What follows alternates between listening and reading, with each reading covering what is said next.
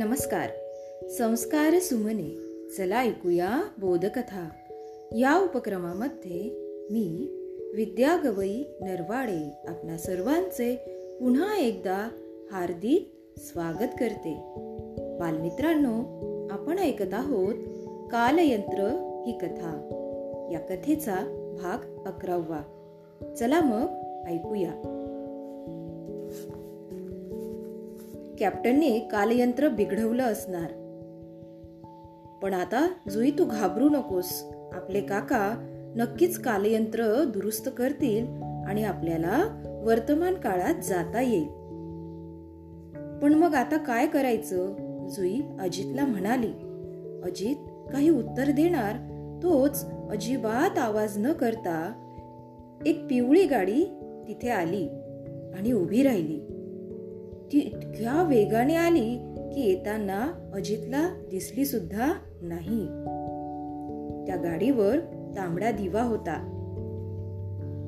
त्याखाली लिहिले होते पोलीस. गाडीतून दोन धिप्पाड माणसे उतरली.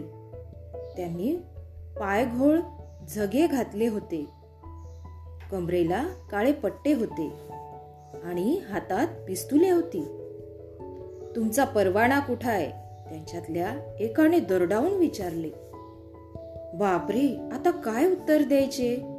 अजित तत पप करू लागला. परवाना कुठं आहे तुमचा? कुठून आलात तुम्ही? कशासाठी? दुसरा माणूस एका मागोमाग एक प्रश्न विचारू लागला.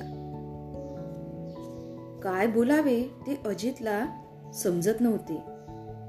जुई तर रडूच लागली. त्या दोघांनी एकमेकांकडे पाहिले. चला आमच्या बरोबर असे म्हणून ते गरकन वळले आणि पिवळ्या गाडीकडे गेले. अजित आणि जुई त्यांच्या मागोमाग गाडीत जाऊन बसले. गाडी सुरू झाली. कल्पनातीत वेगाने धावू लागली. अवघ्या दहा पंधरा सेकंदातच थांबली. दोघांना खाली उतरवण्यात आले. समोर प्रकाशाने झगमगून गेलेली इमारत होती. त्यावर पाटी होती. पुण्यनगरी पोलीस ठाणे. सगळे एका लिफ्टमध्ये शिरले. डोळ्याची पापणी लवते न लवते तोच लिफ्ट थांबली. शंभराव्या मजल्यावर. अजित आणि जुईला पोलीस अधिकाऱ्यांसमोर उभे करण्यात आले. बोला कोण आहात तुम्ही? त्याने विचारले. आता अजितने थोडासा धीर गोळा केला होता.